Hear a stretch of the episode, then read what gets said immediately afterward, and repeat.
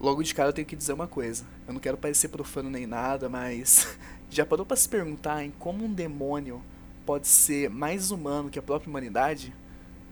Bom, se tu já se perguntou isso, eu tenho alguma curiosidade de saber o que seria isso que eu tô comentando.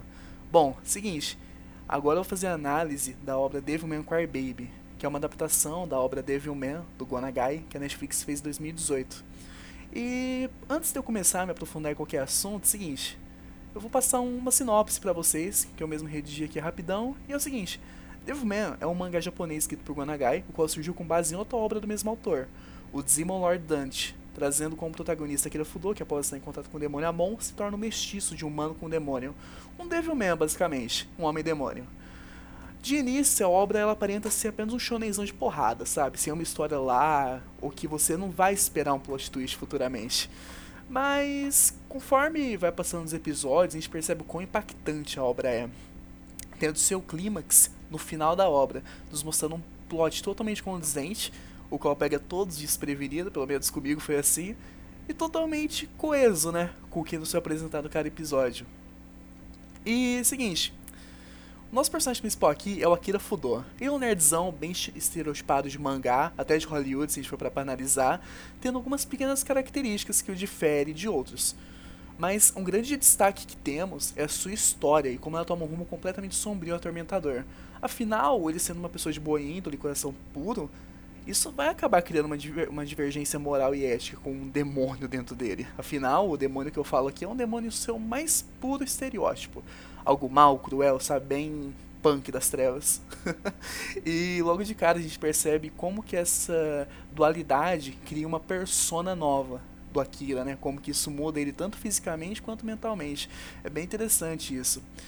E o que mais nos chama atenção é o gráfico, né? Onde o autor ele não poupe esforços nenhum, seja gráfico ou não, para nos mostrar o quão grotesco um demônio pode ser, mostrando violência os instintos mais primitivos que os humanos têm e foram criados antes mesmo de qualquer racionalidade, né?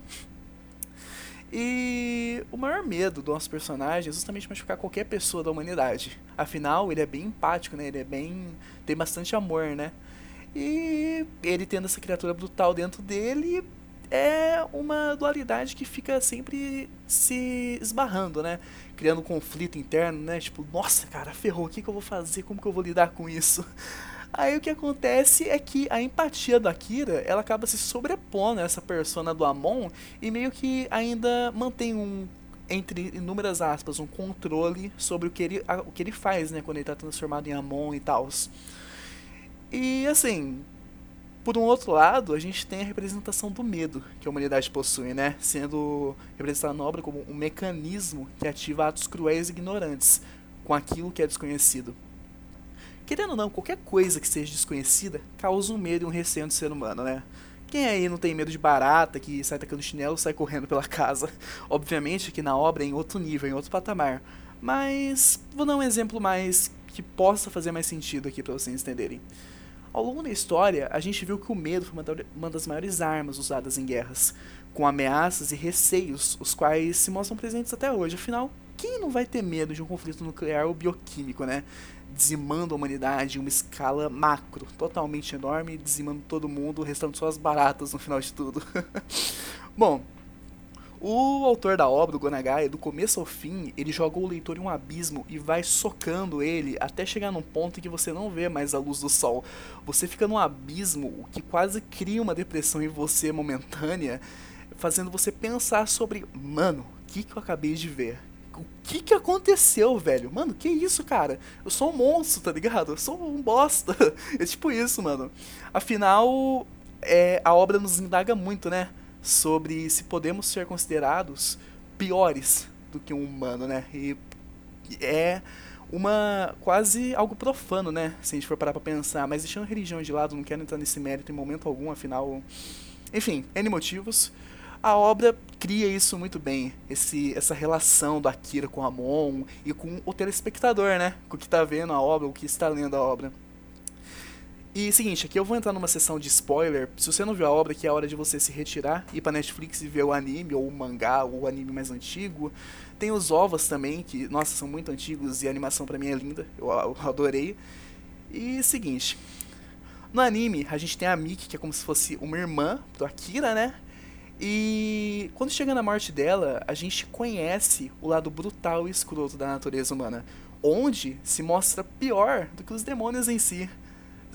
Para, para, isso cria um contraste muito interessante com a obra, né? Porque do início ao fim você fica pensando, nossa, os demônios são maus, os demônios são ruins.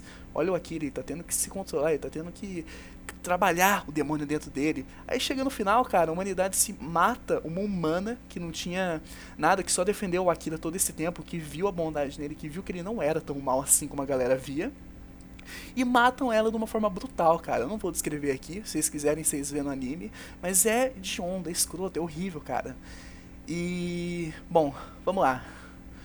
A natureza humana aqui, ela é retratada que, assim, independente de crença, independente de religião, independente da racionalidade em si mesmo, que a gente tem de controlar nossas ações, o medo se sobressai. E ele acaba criando atos, faz a gente fazer atitudes, tomar atitudes, né? Horríveis e que simplesmente são condizentes com a vida real mesmo. A gente vê isso no dia a dia, só que, só que em uma escala menor, né? Uma micro escala. E a gente percebe o desespero do Akira e a descrença que ele tem na humanidade, né? Momentânea. Onde ele começa a chorar. E, tipo, as lágrimas do demônio aqui. Nossa, parece até escroto assim falar lágrimas de um demônio, né? Tipo, nossa, algo profano, né? Porque é música de heavy metal, de. Vocês entenderam? As, as lágrimas do demônio aqui reflete é, é um, um, choro de sentimento, um choro de perda, um choro de humanidade, né, de ser humano. E parece até piada um demônio ter sentimento, mas o contexto da obra é justamente aquilo que mostra o quão foda o autor foi em colocar em pauta um assunto totalmente real e social, como a violência, né, a ignorância humana, querendo ou não, e até mesmo preconceito. A resolução que para entre, pelo menos por momento, o caos aí na humanidade, na sociedade, é um é o relato da Mickey, que conviveu com o demônio, ela era uma digital influencer, entre aspas, e ela fez esse relato, né, essa carta. E o, o, o anime, ele começa a mostrar a, o, Akira, o Akira sendo apedrejado, enquanto de fundo rola o relato da Mickey, e o Akira chorando, perguntando: Nossa, mas vocês não veem? O que está acontecendo? A humanidade se perdeu? Até que chega uma criança e abraça ele. É nesse momento aí que a gente percebe que não é todo mundo que é mal, né? Que, que perde a razão. Que nem o exemplo da criança. Criança é símbolo de futuro, de esperança, de renovação, né? E nesse caso aí foi a primeira pessoa que foi abraçar o Akira, independente dele aparentar ser um humano, né? É, entre aspas, ela viu o que ele é por dentro. E isso é fenomenal. O Gonagai ele faz isso de forma que não fica estranho e não fica chucro, sabe? Fica bem sustentado e bem firmado durante o anime inteiro, essa ideia. E, bom, mais próximo ao fim da obra, o Akira ele ocasionalmente acaba descobrindo que seu amigo de infância, Ryo, era o Satã, sim, o demônio mais pica, mais malvado de tudo, tá ligado? E o plano dele era causar o apocalipse. Entretanto, o Akira, ele ele cai na real e fala, pô, vou ter que defender a humanidade, pá. Beleza, ele vai lá, ele tinha ciência de que era uma guerra que ele não podia ganhar, que esquece, esquece, fi.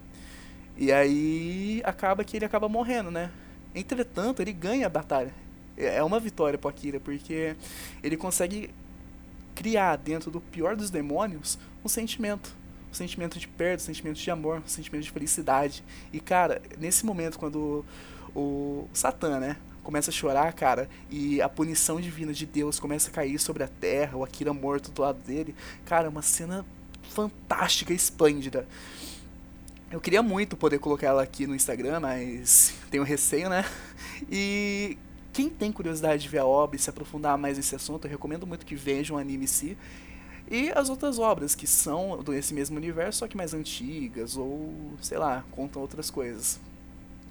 A gente para até para analisar o quanto Akira ele vai ficando só vai jogando só vai sendo jogado para baixo do começo ao fim onde os outros Devilmans que ele conheceu vão sendo mortos um por um de maneiras que nossa você fica indignado cara você fica chocado em como o ser humano pode ser cruel e é aqui que eu deixo a minha questão a minha a minha eu vou indagar vocês agora, fazer uma pergunta para vocês. Vocês acham que, de verdade, o ser humano ele é tão ruim quanto um demônio? Ou isso é só uma brisa de um autor de um mangaka do Japão? Obrigado por terem ouvido e até o próximo episódio, galera. Se intera com a gente que, que, que aqui o papo é de fã pra fã. Beijo.